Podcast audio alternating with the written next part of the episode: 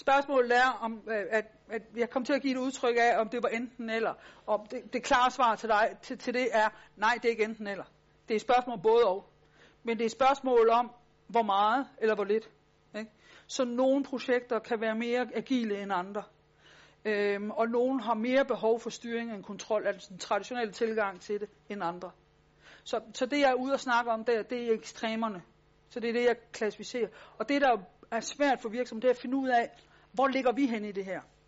Øhm, og det jeg vil prøve at gå ind og kigge på, det er lidt omkring kompleksitet og lidt omkring usikkerheder i projekterne, for at bare give en, en eller anden pejling af, hvor meget agil kunne man bruge, og hvor lidt, hvor, hvor, i hvilke situationer skulle man måske bruge ret meget agil. For jeg er fuldstændig enig, det er ikke et spørgsmål om enten eller.